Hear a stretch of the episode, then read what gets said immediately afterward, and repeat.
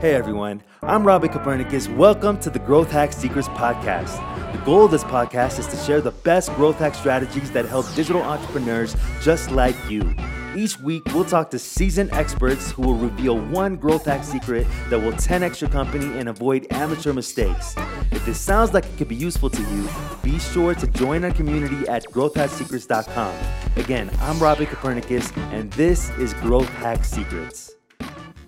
Hey guys, welcome back to Growth Hack Secrets. And on today's episode, we have an interesting guest. His name is John Tarantino. He is the founder of Martenero Watches, and he has a really interesting growth hack on how he grew his company that I think would be useful for almost any company to know about. But before we get into that, John, welcome to the show. Hey, good to be here. Yeah, do you want to kind of share a little bit more about your background? Maybe even drop in how we met and then kind of like where you are right now. Yeah, no problem. So I started out not on the entrepreneurial route, but rather I started out as a finance exec, real estate finance. Uh, and then after a little while there, decided that I want to start, that I wanted to start something of my own. So began working on the company that became Martenero. It was about six years ago that I first started, six or seven years ago that I first started working on it. Uh, launched that while I still had a full time job, but then it became my my full time gig uh, shortly thereafter. And Martenero, it's a online uh, direct to consumer uh, consumer brand focused on selling mechanical watches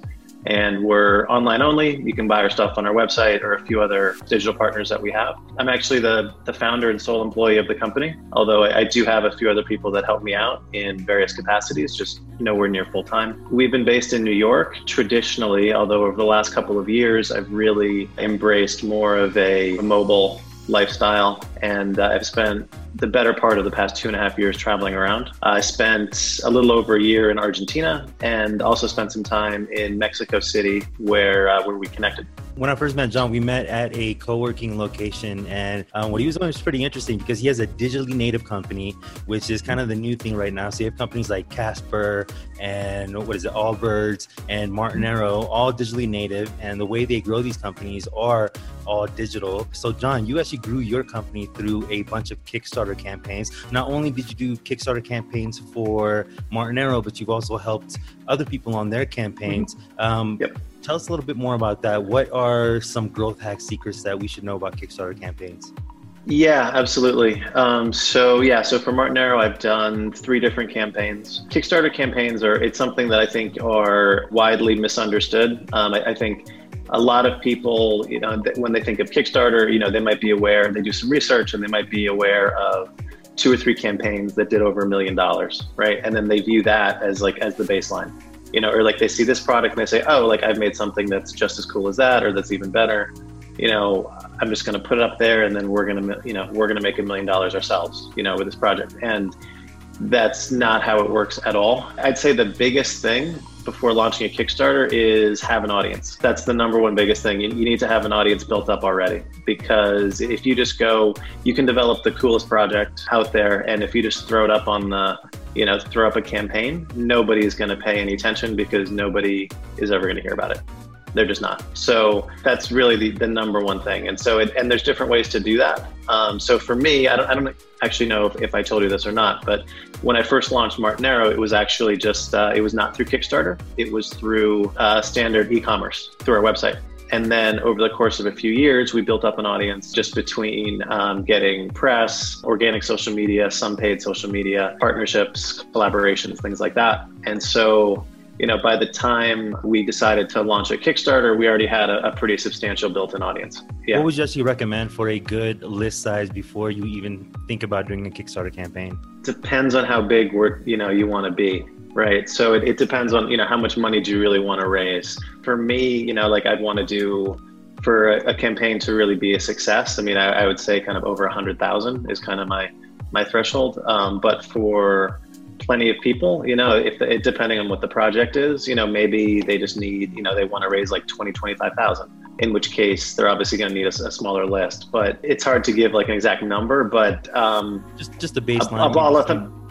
generalizations yeah. rules of thumb Yeah. Uh, so the first number that popped into my head would be a bare minimum an email list of at least 5,000 people. That number is going to change, you know, depending on what the product is and what your objectives are. But that's as good a starting point as any that I could just give you, you know, as far as like a single number goes.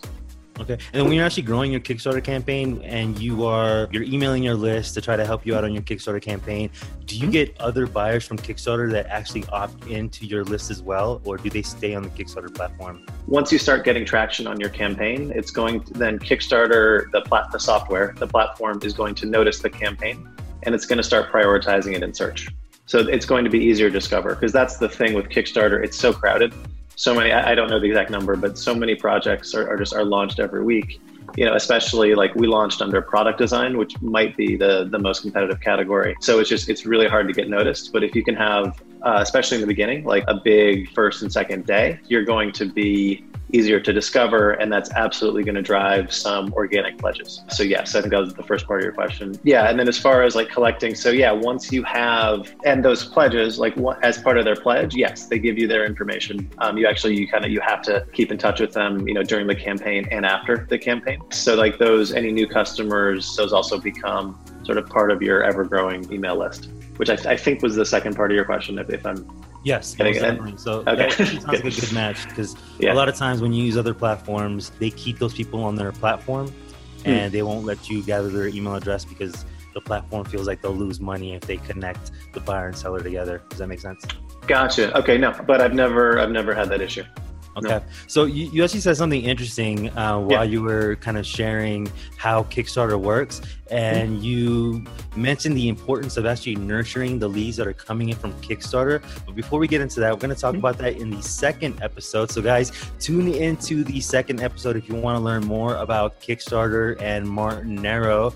And, John, if people want to learn more about you, where can they find you? Sure. Check out our website, www.marte N-E-R-O.com or Instagram, uh, same handle at Martenero. Find us there. All right. And really cool watches to go check out there as well. John, we will have you on the next show, guys. Tune in. Make sure to hit that like, subscribe button on whatever platform you are. Leave some comments, and I will reply to every single one of them. Take care. Have a good one.